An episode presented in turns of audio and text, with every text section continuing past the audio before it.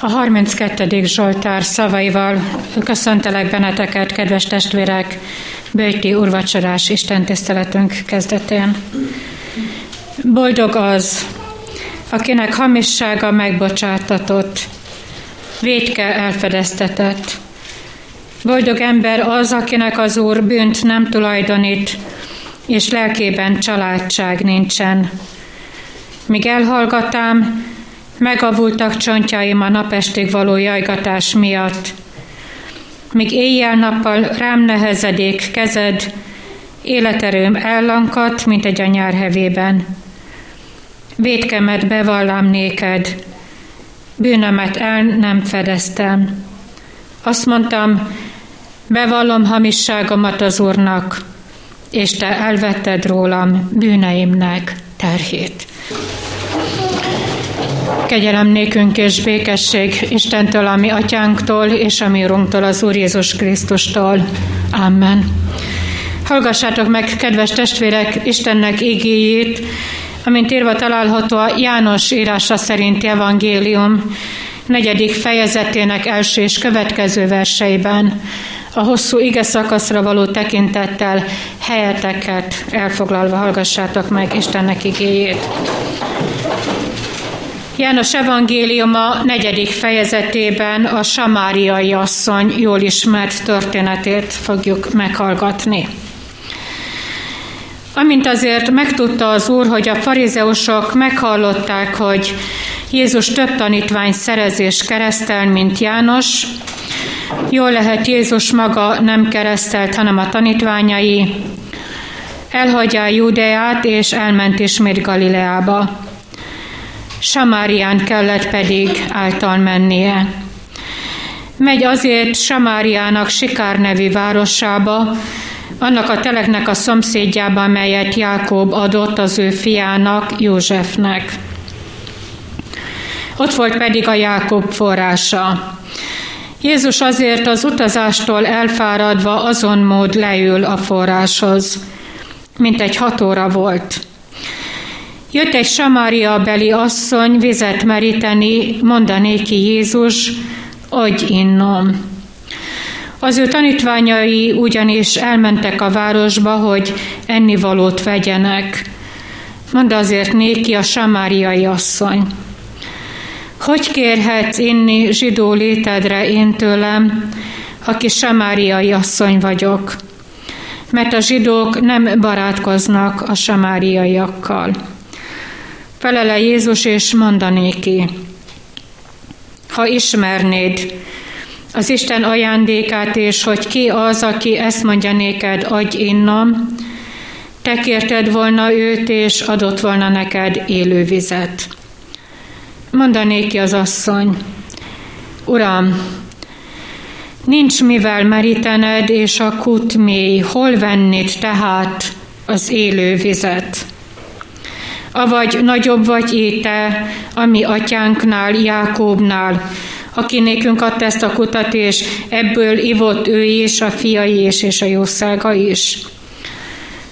Felele Jézus, és mondanéki, mindaz, aki ebből a vízből iszik, ismét megszomjuhozik. Valaki pedig abból a vízből iszik, amelyet én adok neki. Soha örökké meg nem szomjuhozik hanem az a víz, amelyet én adok neki, örök életre buzgó víznek kutfeje lesz ő benne. Mondanéki az asszony, Uram, add nékem azt a vizet, hogy meg ne szomj hozzám, és ne jöjjek ide meríteni. Mondanéki Jézus, menj el, hívd a férjedet, és jöjj ide. Felelel az asszony, és mondta, nincs férjem. Mondanéki Jézus, jól mondát, hogy nincs férjem. Mert öt férjed volt, és a mostani nem férjed. Ezt igazán mondtad. Mondanéki az asszony, Uram, látom, hogy te proféta vagy. A mi atyáink ezen a hegyen imádkoztak, és ti azt mondjátok, hogy Jeruzsálemben van az a hely, ahol imádkozni kell. Mondanéki Jézus, asszony, hidd el nékem, hogy eljő az óra, amikor sem nem ezen a hegyen, sem nem Jeruzsálemben imádjátok az atyát. Ti azt imádjátok, amit nem ismertek, mi azt imádjuk, amit ismerünk, mert az idvesség a zsidók közül támad. De eljő az óra, és az most vagyon, amikor az igazi imádók lélekben és igazságban imádják az atyát, mert az atya is ilyeneket keres az ő imádójul. Az Isten lélek, és akik őt imádják, szükség, hogy lélekben és igazságban imádják. Mondanék ki az asszony. Tudom, hogy messiás ő, aki Krisztusnak mondatik, mikor eljő, megjelent nékünk mindent. Mondanék ki Jézus, én vagyok az, aki veled beszélek. Eközben megjövének az ő tanítványai és csodálkozának, hogy asszonyjal beszélt. Mindazáltal egyik sem mondá, mit keresel, vagy mit beszélsz vele. Ott hagyja azért az asszony a vedrét, és elment a városba, és mondta az embereknek, Gyertek, lássatok egy embert, aki megmondanékem nékem mindent, amit cselekedtem, nem ez é, a Krisztus. A kegyelemnek Istenet tegye megáldotta az ő szent igényének meghallgatását, szívünk befogadását és megtartását. Jöjjetek, emeljük fel szívünket, imádkozzunk.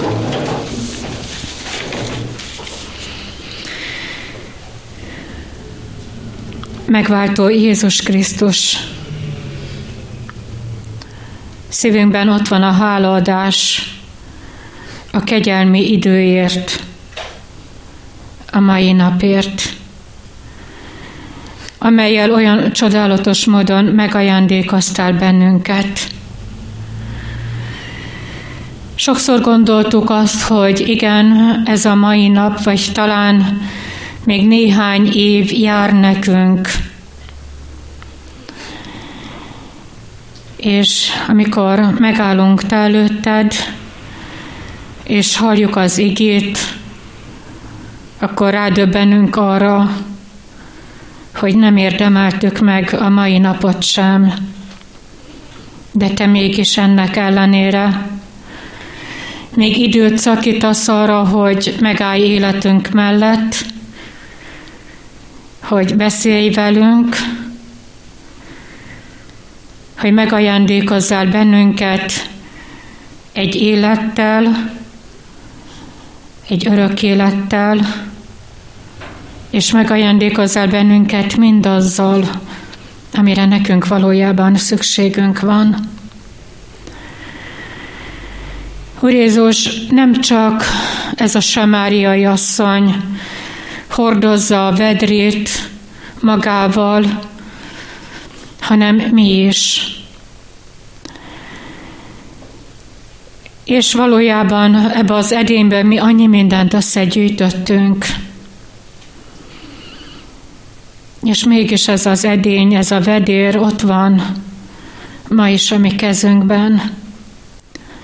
Letettük már olyan sokszor, lehet, hogy éppen a Golgotai kereszt tövébe,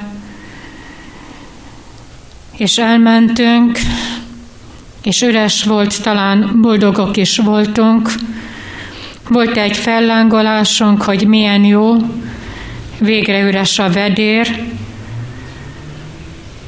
de most belenézünk a vedrünkbe, és ott van minden, ami elrontott életünk, bűneinknek a sokassága, gyűlölködésünk, haragvó tekintetünk. Sorunk, köszönjük, hogy te mindezek ellenére bár úton vagy, de te neked van időd arra, hogy megállj velünk beszélgetni. Te sohasem az órádat nézted, hogy már letelt, hogy már vége, hanem te még mindig türelmesen vársz. És mi is úton vagyunk, és köszönjük néked, hogy ebben az úton most megállítottál bennünket. Engedd, hogy mindazt, ami ott van az életünkben, le tudjuk tenni te eléd. Hogy valóban megnyíljon a szívünk, meglátni, megismerni és elfogadni. Mi a te akaratod? Kérünk téged, hogy most így beszélgess a mi életünkkel, így nyisd ki, hagyd kérjünk rendelődnek az ajtaját, drága orvosunk, fogadj bennünket, hisz mi minnyájan egyen-egyenként rád szorulunk. Kegyelmedből kérünk, hallgassál meg minket. Amen. Bizonyságtételem alapigéje írva található az előbb felolvasott ige szakaszban. János írása szerinti evangélium negyedik fejezetének a 23. versének Jézus néhány gondolata. De eljő az óra, és az most vagyon. Foglaljuk el helyünket. Kedves testvérek, mielőtt elindulnánk három gondolatban, a samáriai asszony jól ismert történetét meglátva és megismerve néhány gondolatot szeretnék nem történelem óraként elmondani ti nektek ahhoz, hogy talán ezt az igét jobban megértsük, hogy mi történt ott ebben a találkozásban, amikor Jézus megvárja vagy bevárja ezt a samáriai asszonyt. Azt kell tudni először, hogy Jézus úton van. Galileából, Judeából elmegy és Galileába szeretne ismét elérkezni, hisz a templom őrség most már nagyon komolyan kezdi figyelni az ő pályafutását, az ő szolgálatát, és feltűnik nekik azt, hogy Jézust nagyon sokan követik, és úgy gondolják, hogy az a legjobb, hogyha ott leszünk a háta mögött, és mondjuk kinyíltan őszintén, hogy mikor jön el az a pillanat, amikor, amikor ezt a tanítót, ezt a názáreti Jézust, aki Isten fiának mondja magát, egyszer és mindenkorra el lehet majd fogni, és meg ki lehet végezni. Úton van Judeából ismét Galileába, és a három út közül Jézus a középső utat választja, amelyik a legrövidebb. Három nap után talán meg tudott volna érkezni a szeretett területre, Galileába, és a tanítványok sem értik, hogy, hogy miért kell egy olyan vidéken keresztül menni, amelyik az ős ellenségnek a területe. Jézus miért mondja azt, hogy neki ezen az úton kell elmenni, és miért nem szán több időt arra, hogy megérkezzen Galilea vidékére. Annak ellenére rövid ez az út, hogy ez Samária területe nem egy sík terület, hanem hegyvidéken vezet keresztül, tehát lehet, hogy a tanítványok nem értik, hogy miért a hegymászás az, az könnyebb út lesz, nem fogunk elfáradni, és valóban három nap alatt meg tudunk érkezni, nem lenne könnyebb talán és egyszerűbb egy sík területen közlekedni. De Jézus tudja azt, hogy neki ezen az úton kell, bocsássatok meg, ez a kell szó ebben a bizonyságtételben többször el fog majd hangzani. Azért is nem értik a tanítványok, hisz Juda és Samária között több mint hét évszázadon keresztül áll a harc, mondjam úgy, hogy áll a bál.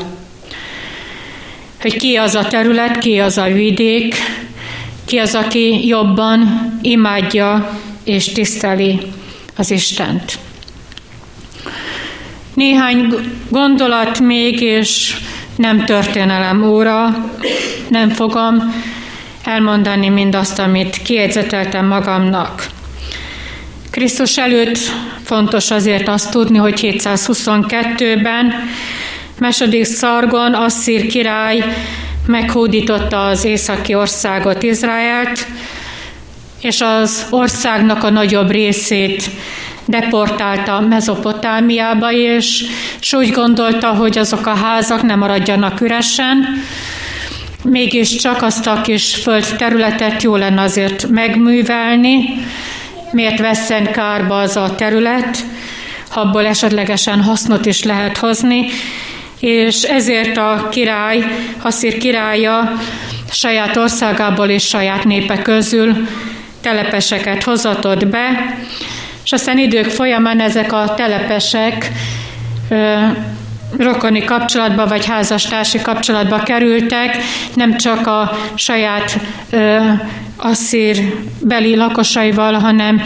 ö, Izrael népével is, és ez egy kevert nép volt.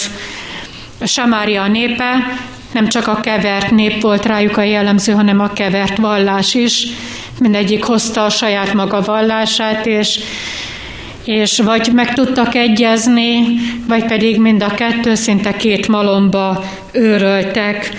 És a nép között talán a családon belül is kialakult egy ilyen ellenségeskedés viszony, és ezért értjük meg azt, hogy az, hogy a nőnek ennek a megvetett nőnek, ennek a samáriai asszonynak miért volt éppen az a kérdése Jézus felé, hogy talán a legnagyobb kérdés az, hogy hát akkor, hogyha annyira tudsz mindent, akkor azt mondd meg, hogy hol kell imádni az Istent. A Garizim hegyén, vagy pedig Jeruzsálemben.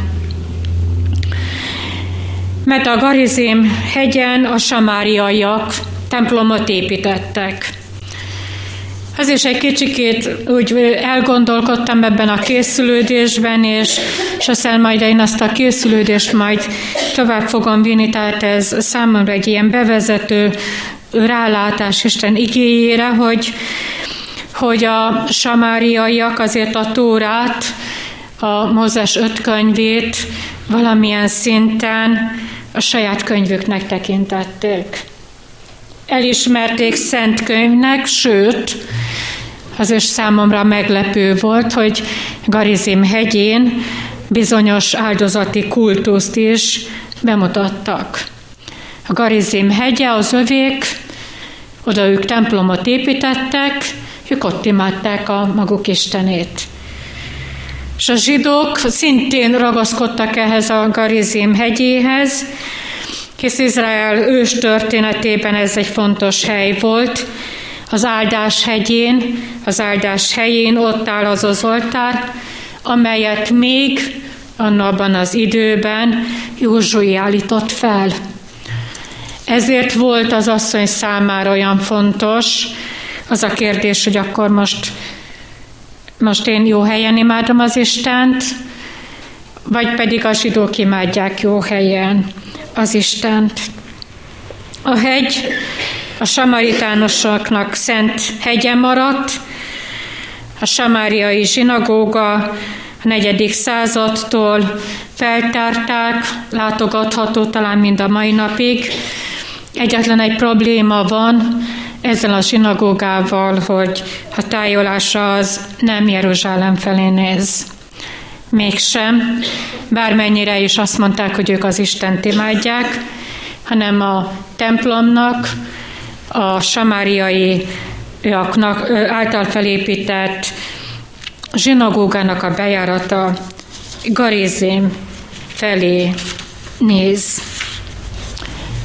Ennyit bocsánat a történelmi órás bevezetését, de úgy gondolom, hogy fontos, hisz igényben előjön az, mint az asszonynak a kérdése. Három gondolat lesz előttem, és ti előttetek, és három rövid szó kell, marad, és nem tévedés, nem rontottam el, marad. Jézusnak ezen a területen, ahogyan már a bevezetőben is mondtam, Samárián kellett átmennie. Úton van, és az útjának az a célja, hogy embereket megnyerni az üdvösségre, és ezért kell neki. Bármennyire is érthetetlen ez a tanítványok számára, bármennyire is érthetetlen ez éppen a samáriaiak számára, vagy az asszony számára, ezért kell Jézusnak leülni a Jákob forrásához, a Jákob kutyához. Jézus ma itt van. Nem érdemeljük meg. Annak ellenére, hogy mi sokszor úgy gondoljuk és úgy érezzük, hogy igen, ez jár nekünk. Mi mindent félretettünk,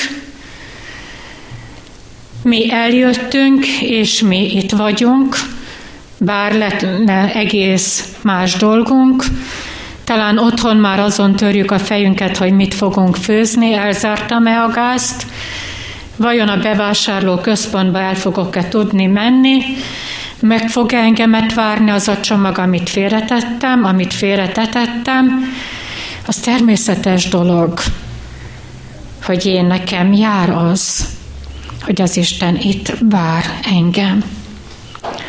A kiábrándító az, hogy, hogy nekünk mi nem érdemeljük meg, hogy Jézus még mindig itt van. Nem érdemeljük meg. Nem tudunk annyi jó cselekedetet felhozni, és nem tudjuk magunkat annyira felmagasztalni, hogy mi megérdemelnénk azt, hogy Jézus úton van, hogy még mindig nem mondott le rólunk, hogy még mindig az ajtónk előtt áll és vár türelmesen. Ha bizonyságtételemnek címet adtam, és adnék, akkor lehet, hogy egy kicsit meglepődtök, hisz a cím az így hangzik, hogy két nap, és nem több, nem kevesebb, két nap. Ez számomra, amikor megadtam a címet, először elolvastam a jól ismert Jobb könyvének néhány gondolatát. Ne kerülje el azt a, az a figyelmünket, hogy Jobb könyvének a 33. fejezetének a 14. versét elolvasva adtam bizonyságtételem címének ezt a két szót, két nap. Mit mond Jobb? Hiszen szól az Isten egyszer vagy kétszer is, de nem ügyelnek rá. Szíven szúrt ez az ige. És nem ügyelnek rá. Drága testvérem, készülődünk minnyáján a kegyelem asztalához. Ez a nagyon régi ige, ez nem érvényes ránk. Szólt az Isten egyszer vagy kétszer, és nem ügyeltek rá. Pedig itt vagyunk. Pedig mindent félretettünk az útból, mindent megszerveztünk, hogy eljöjjünk, hogy itt legyünk, de talán az órát nézzük, hogy mikor lesz már vége, és mikor mehetünk haza. Aztán tovább olvasva Jobb könyve 33. fejezetét, egy másik ige ütött szíven, Íme mindezt kétszer vagy háromszor cselekszi az Isten az emberrel, hogy megmentse a lelkét a sírtól. És a sírtól fordítsuk úgy, ahogyan értenie kell az embernek a kárhozattól. Ezért szól az Isten egyszer vagy kétszer. Ezért keresi az életedet egyszer vagy kétszer, hogy megmentse életedet a sírtól és a kárhozattól. És Jézusnak ezért kell, hogy útba létele során megálljon most. Te érted a szabótelepen, a Mártírok Kutya 149 szám alatt, hogy beszéljen veled, hogy megmentse életedet a kárhozattól. A kárhozattól. Mert az eredeti Héber szöveg kárhozatról beszél, és nem a sírról, amiben minnyájunkat majd előbb vagy utóbb el fognak temetni, az a kétszer két méter, ahogyan otthon szoktam mondani. Úgy gondoltam, hogy annyi jár nekem, kétszer két méter.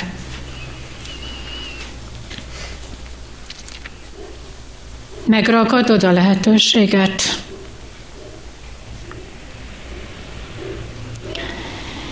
Vagy pedig rohansz tovább, és azt mondod, hogy ó, még van időm.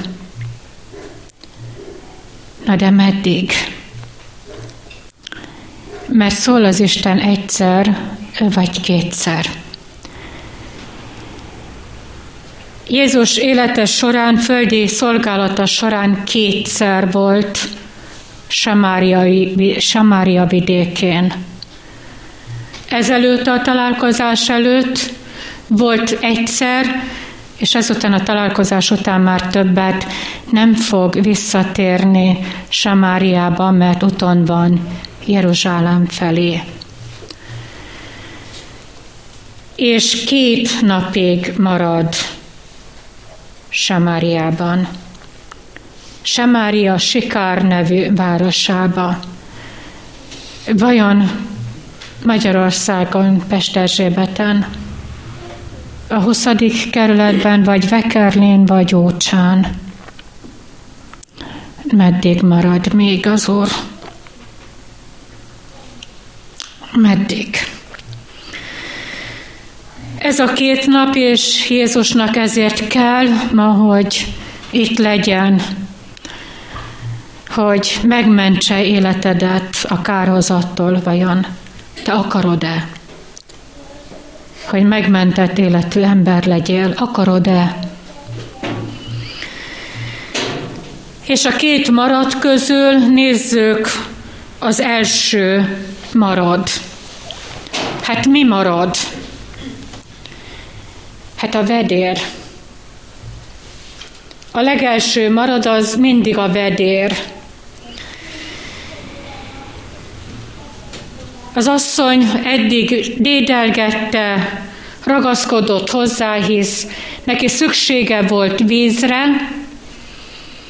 arra a pocsajás vízre, amelyet abból a mély kútból felhúzott, Szemére hazaért az a víz az ihatatlan volt, de valamennyire oltotta azt a külső szomjúságát. Na de mi volt ebben a vedérben?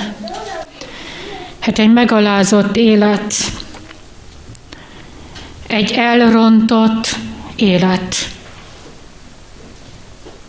A bűnöknek a tömkelege. Hisz ezt az asszonyt tudjuk jól, olyan sok bizonyságtétel szólt már erről a samáriai asszonyról, mindenki utálta. Egyetlen egy barátja, egy ismerőse, egy jó akarója nem volt abban a nagy városban, hisz Isten igéje ki is hogy Sikár nevű városban. Senki nem volt. Illetve, na persze, hát volt öt férje, aztán együtt él valakivel, aki csak kihasználja, mert a kutra nem megy el. Se reggel, se este. Ennek az asszonynak akkor kell menni, amikor más nem megy, és viszi a vedrébe az elrontott, összetört és meggyalázott életét, és teszi bele a posvány ihatatlan vizet, és ez összekavarodik.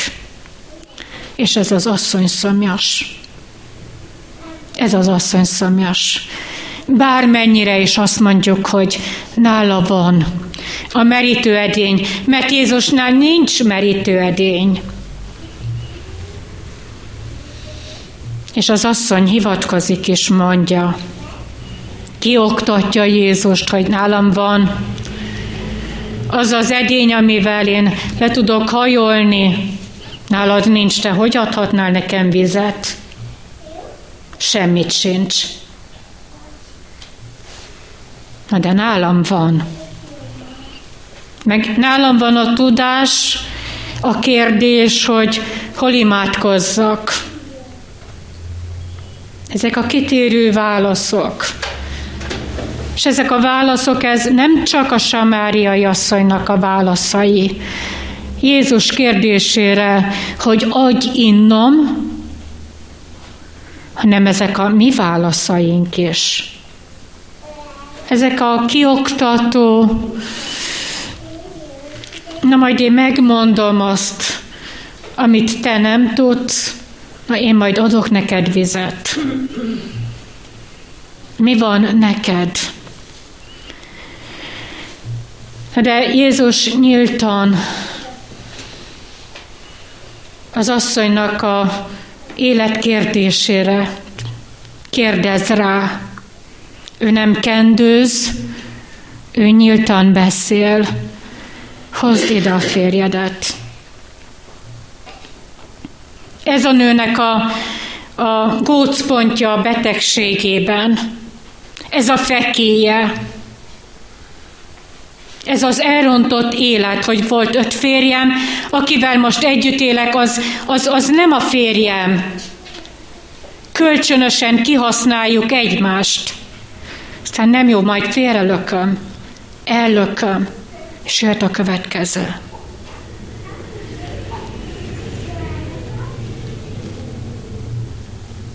És ez az asszony összetör.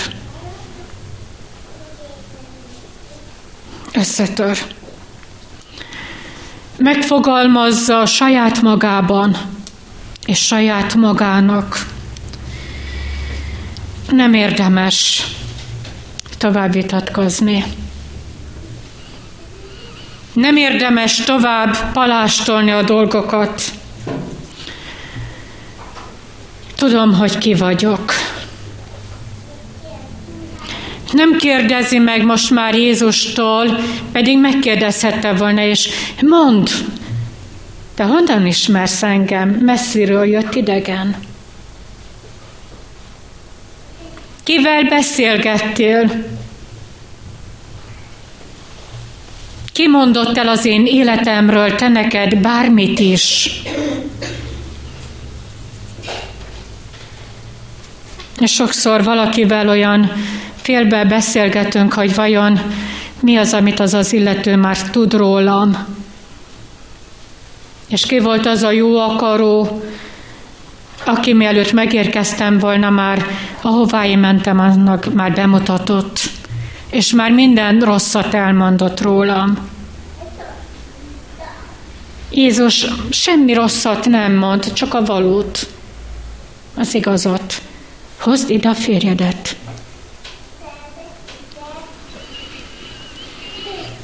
Ez az asszony ezután az összetörettetés után rádöbben arra, hogy nincsen én bennem semmi jó, és ezt látja abba a vedérbe, amelybe belenéz, ami az élete. Nincsen bennem semmi jó. És azt is mondtam, hogy azért a Tórát valamennyire elfogadták a Samária beliek, Isten szent könyvének, aztán áldozatokat is mutattak be, és történeteket is hallhattak. Ezt azért mondom, és azért mondtam el, mert ez az asszonynak meg kellett fogalmaznia saját magában azt, hogy, hogy Uram, vagy idegen, vagy látnak, mindegy. A későbbiek során már nem, de most még. Amikor belenéz ebbe a vödörbe, akkor azt tudja mondani, hogy Uram, egyedül te ellened védkeztem. És mi rögtön feltesszük azt a kérdést, hát miért nem az öt férje ellen? Nem a mostani ellen védkezett? Az 51. Zsoltár, Dávid Zsoltára. Ő mit mond? Becsabéval való paráználkodás után mit mond? Uram, egyedül, te ellened védkeztem. És ezen a szemüvegen keresztül belenézve az ő vedrében, vedrébe azt mondja, hogy ez a bűn, ami benne van, már nem csak Jézus szemében vérvörös, hanem már én is vérvörösnek érzem és látom. És mi az összetöretetésnek a vége? Az, hogy eljut arra, hogy el tudja mondani azt, hogy tudom, hogy mit érdemlek. Vedrembe belenézve halált és kárhozatot. És Jézus még marad. Még marad. Mert látja, hogy ebben a nőben elindult egy folyamat, hogy ezért az asszonyért kellett neki Semáriát választani. Ezért kellett neki a Jákob forrásánál leülni a legnagyobb hűségben. És ezért kellett neki ezt az asszonyt bevárni vagy megvárni. Hát ez az asszony rájön arra, hogy nekem ebben az állapotomban két dologra van szükségem. Két dolog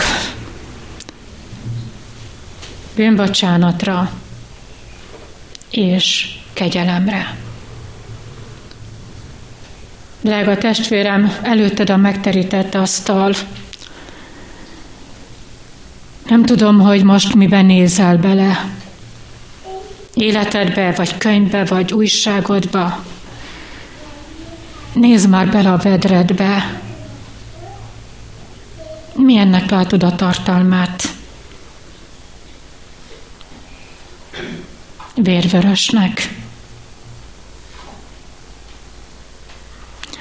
Eljutottál már oda arra pillanatig, hogy el tud mondani, hogy Uram, nekem ebben az állapotomban két dologra van szükségem, és ez nekem kell.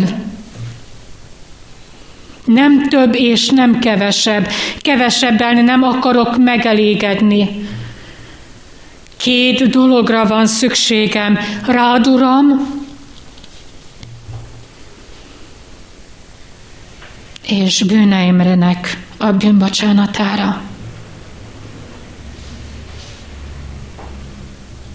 Kire van ma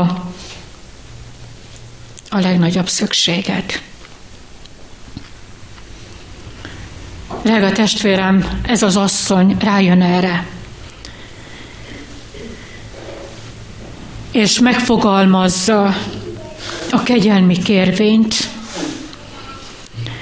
Ezt a kegyelmi kérvényét nem otthon írta meg, nem a jogászai írták meg, nem hivatalból kérték a számára ezt a kegyelmi kérvényt az asszony a kutnál fogalmazza meg. És mikor? Amikor elítélte magát.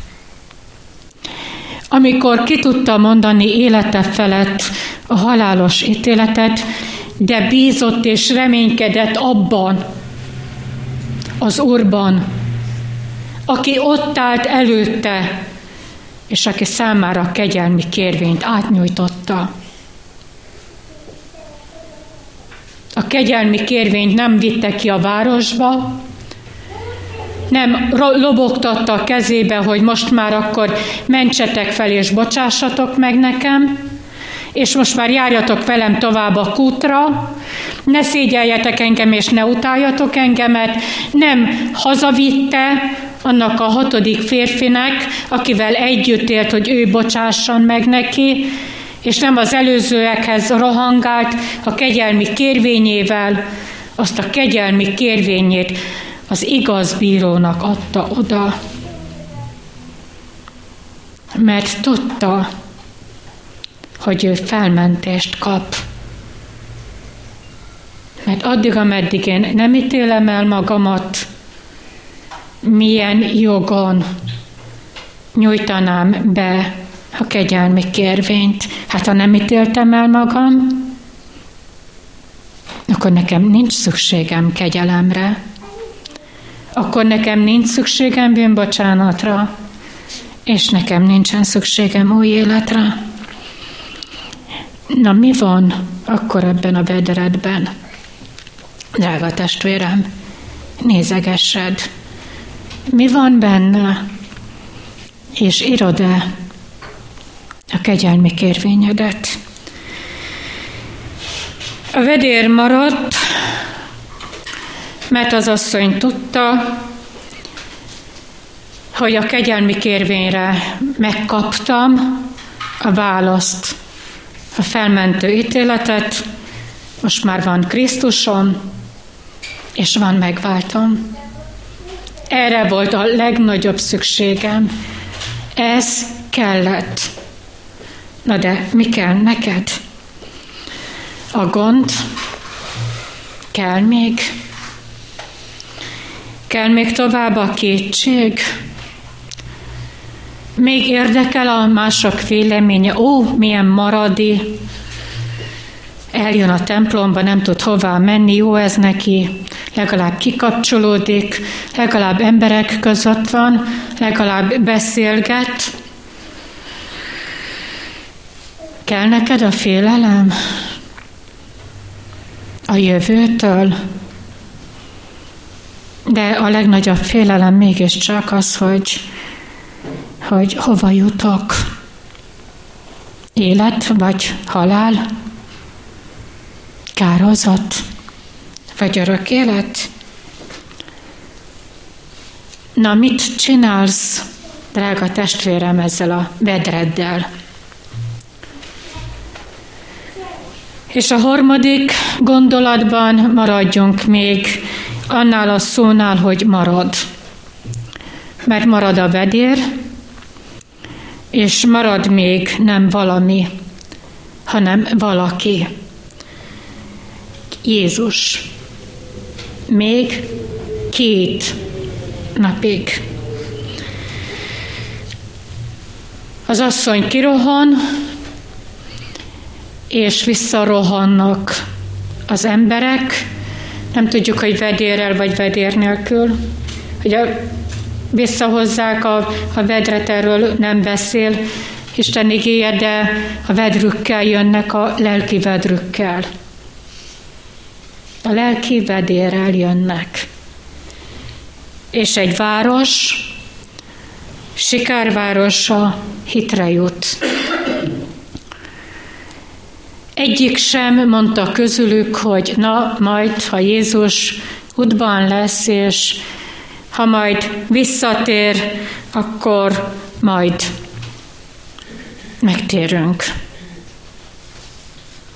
Mert Jézus nem megy többet vissza.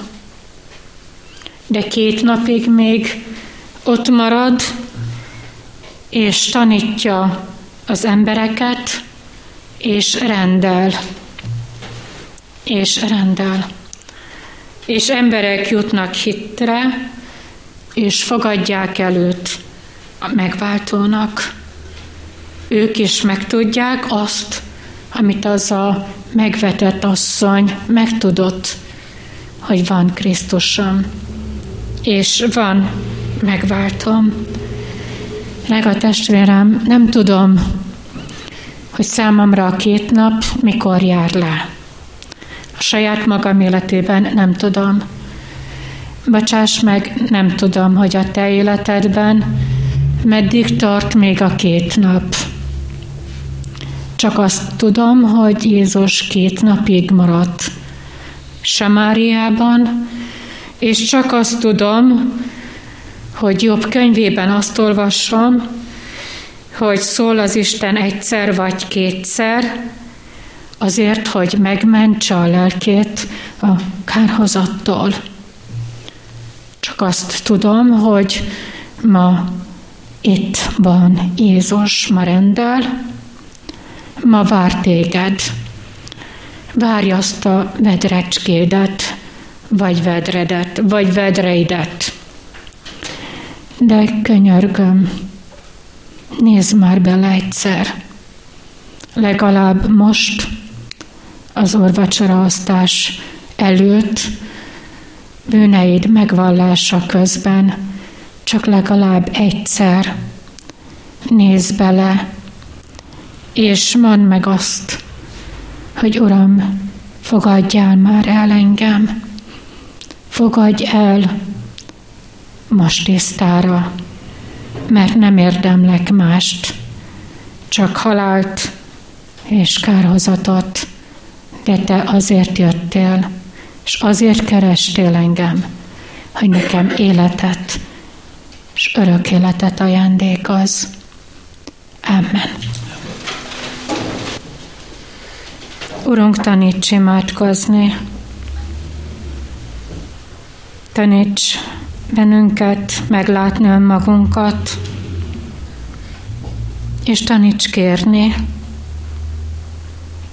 Nagyon hűségesen és nagyon kitartóan kérni azt, hogy Uram, amint vagyok, fogadj el. Nem hozok semmit sem, csak azt a telepakolt vedret, az életemet, a bűnömet, de Uram, amint vagyok, kérlek, fogadj el engemet. Amen.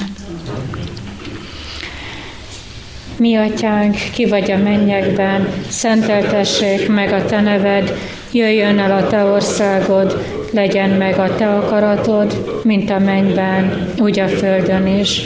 Ami mindennapi kenyerünket add meg nékünk ma, és bocsásd meg a mi védkeinket, miképpen mi is megbocsátunk az ellenünk védkezőknek. És ne védj minket kísértésbe, de szabadíts meg a gonosztól, mert Tiéd az ország, a hatalom és a dicsőség mind örökké. Amen. Foglaljuk el helyünket. És ahogyan az elmúlt hét során ígéret tétetett rá, bőjt vasárnapján a kegyelem asztalát megterítettük, készülődjünk és énekeljük a 436. dicséretünk első két versét.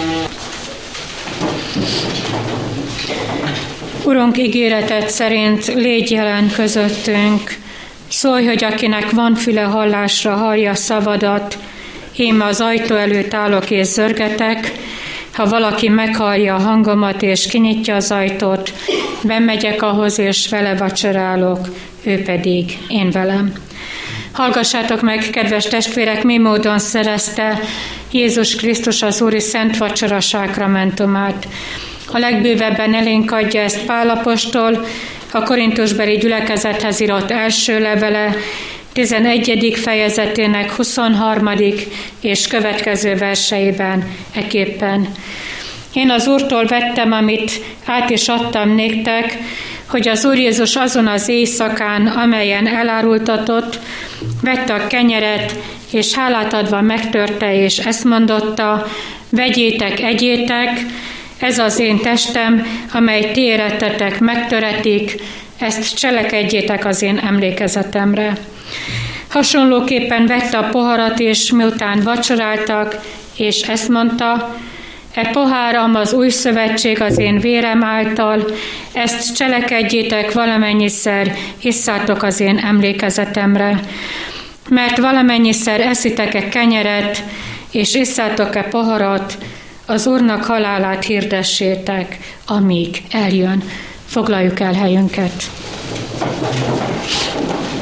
Kedves testvérek, itt ige üzenet szokott lenni, egy ezredesnek a bizonyságtételét szeretném nektek felolvasni.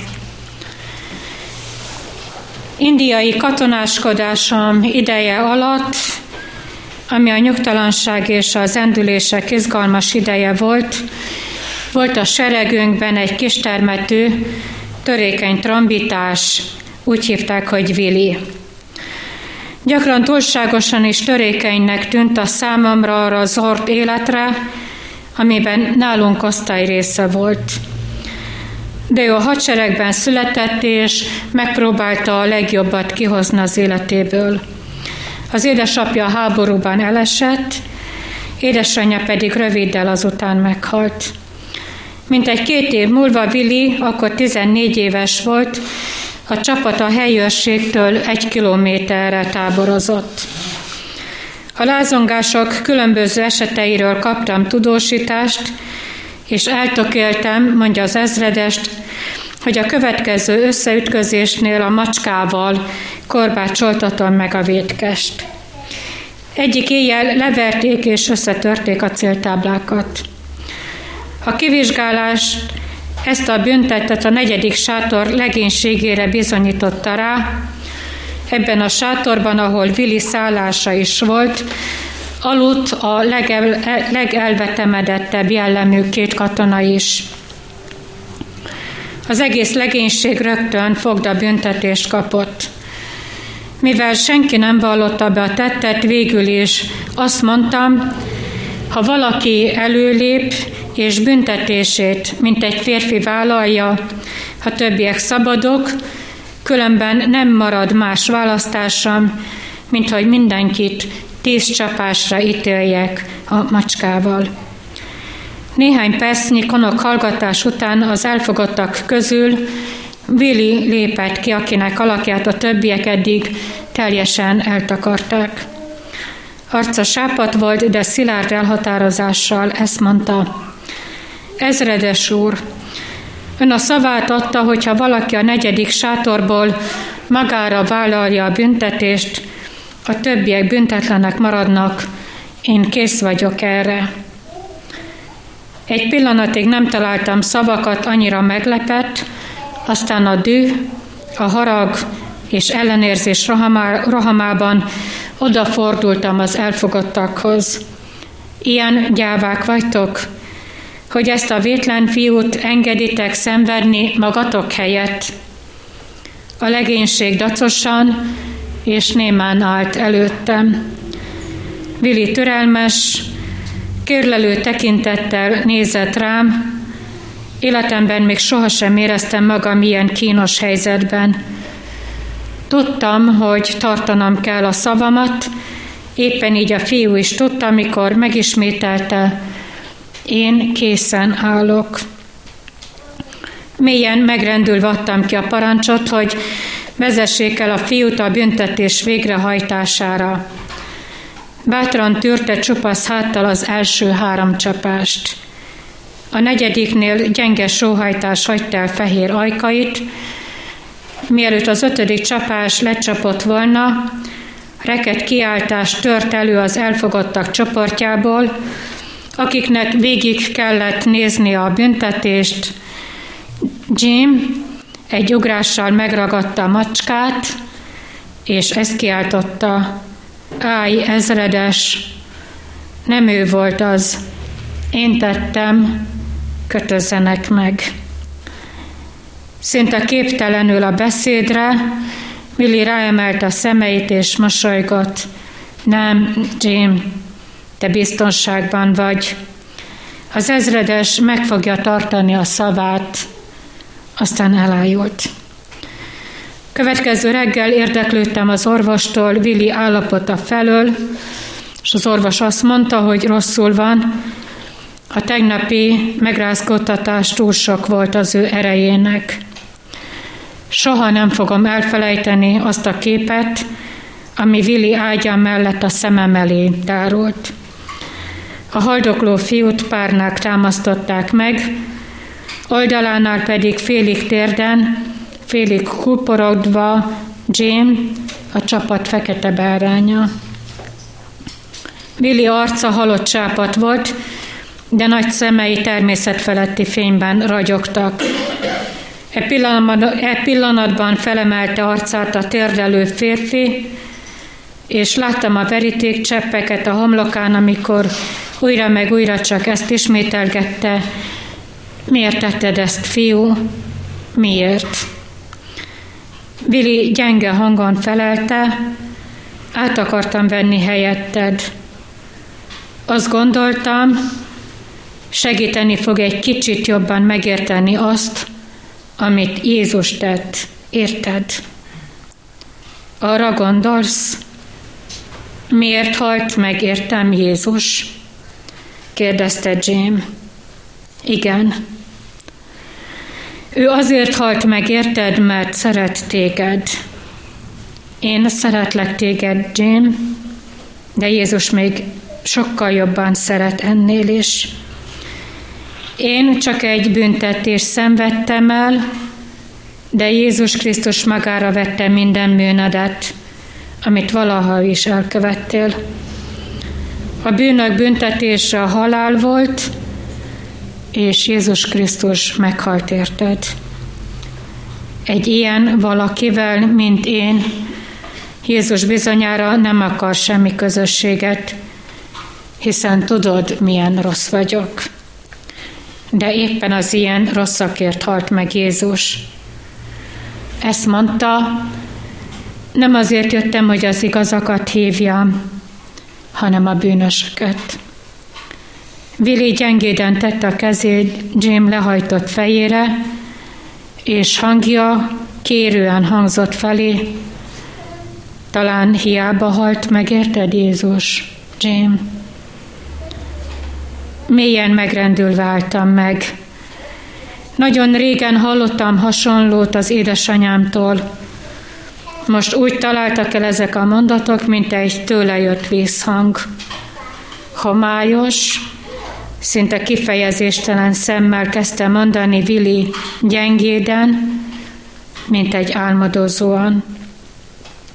Amint vagyok, fogadj el. Nem az én erőm, csak egyedül a téd. A te véred most le rólam minden foltot. Ó Istennek báránya, jövök, jövök hozzád. Jim oda ment az Úr Jézushoz. Én is oda mentem. A kérdést az ezredes így fogalmazza meg. Akarsz-e te is oda jönni ő hozzá? Hallottuk az igét, hallottuk ezt a történetet. Szemünk előtt vannak a látható jegyek, az Úr halálát hirdeti és annak jó téteményét kínálja nekünk, hogy felkészítsen minket az ő visszajövetelére. Próbáljuk meg azért magunkat, és adjunk hálát Istennek, megtartó szeretetéért valljuk meg bűneinket imádságban. Imádkozzunk.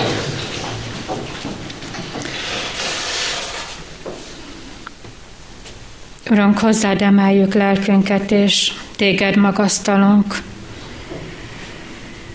Mert igaz és méltó szent kötelességünk és boldog kiváltságunk, hogy mindig és mindenütt hálát adjunk neked.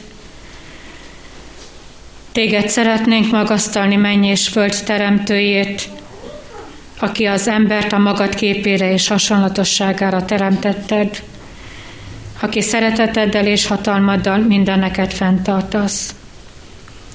Mennyire szeretnénk, Urunk, téged dicsőíteni, áldani és magasztalni téged, de mégiscsak egy dolgot tudunk kérni te tőled, mielőtt a kegyelem asztalához jövünk, hogy könyörülj rajtam én, Istenem, a te kegyelmességed szerint, és töröld el az én bűneimet. Tiszta szívet teremts bennem, és az erős lelket újítsd meg én bennem. Amen. Bűneink megvallása után tegyünk vallást hitünkről, mondjuk el együtt az apostoli hitvallást. Hiszek egy Istenben, minden ható atyában, mennek és földnek teremtőjében, és a Jézus Krisztusban, ő egyszülött fiában, mi Urunkban, ki fogantatték Szent Lélektől, születték Szűz Máriától, szenvedett Poncius Pilátus alatt, megfeszítették, meghala és eltemettették, száll alá poklokra, harmadnapon halottaiból föltámada, felmén a mennyekbe, ül a mindenható Atya Istennek jobbján, onnan lészen eljövendő, ítélni eleveneket és holtakat. Hiszek szent lélekben, hiszek egy egyetemes keresztjén anyaszent egyházat, hiszem a szentek egyességét, bűneinknek bocsánatát, testünknek feltámadását és az örök életet. Amen. Bűnbánat tartásunk és hitvallás tételünk után a szent jegyek vétel előtt feleljünk a következő kérdésekre. Hiszitek-e, hogy ebben a sákramentumban adja nekünk az Úr Jézus Krisztus a Szent Lélek által bűneink bocsánatára és lelkünk örök üdvességére az ő szent testét és vérét? Hiszitek-e, hogy a szent vacsora Krisztussal és az ő szent egyházával való közösségnek és a megszentelt életnek jele és pecsétje? Ígéritek-e, hogy hálából odaszánjátok magatokat élő, szent és Istennek kedves áldozatul? Én is mindezeket ti veletek együtt hiszem és vallom, ígérem és fogadom, most azért én, mint az én Uramnak, az Úr Jézus Krisztusnak méltatlan bár, de elhívott szolgája, hirdetem néktek bűneitek bocsánatát és az örök életet, melyet megad a mi Urunk Istenünk ingyen kegyelemből az ő szent fiáért minnyájunknak. Amen. Ismertetted velem az élet útját, teljes öröm van te nálad. Amen. Bizony, igaz az Úr, igaz tetteket szeret. Amen. Így szereztem Urunk Jézus Krisztus az utolsó vacsorát, így éltek az a tanítványai az első gyülekezetek, reformátor atyáink és Isten kegyelméből így éltünk vele, ez alkalommal mi magunk is. Krisztus irgalmas cselekedetét hírül véve, Isten szent lelke végezzel bennetek az ő vigasztaló munkáját, hogy a magatok életére és az egész embervilág életére úgy tudjatok tekinteni, mint akikért Krisztus meghalt. Az Úr irgalmas szeretetére emlékeztetve kérünk titeket, szálljátok oda testeteket élő áldozatul, Krisztus megváltó munkájának szolgálatára, Háladatosságból a megváltó kegyelméért töltsétek be a szeretet nagy parancsolatát, hogy gyülekezet Isten tisztelete és az ember szeretet gyakorlása és Krisztus követése által népünk és a népek életében. Jöjjetek és azért imádkozzunk.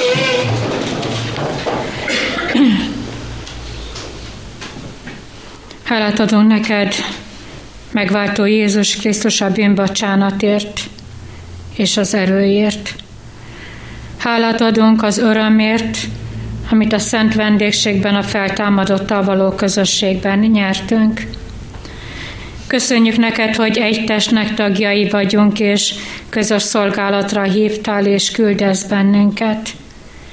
Hálát adunk a mennyek országának látomásáért, és azért az élő reménységért, hogy maga a teremtett világ is megszabadul a rothadandóságtól, az Isten fiainak dicsőséges szabadságára. Dicsőítünk és magasztalunk téged. Amen. Kegyelem legyen mindazokkal, akik el nem múló szeretettel szeretik a mi Urunkat, Jézus Krisztust. Amen. És őrizzen meg téged, ragyogtassa rád orcáját az Úr, és könyörüljön rajtad. Fordítsa feléd orcáját az Úr, és adjon neked békességet. Amen.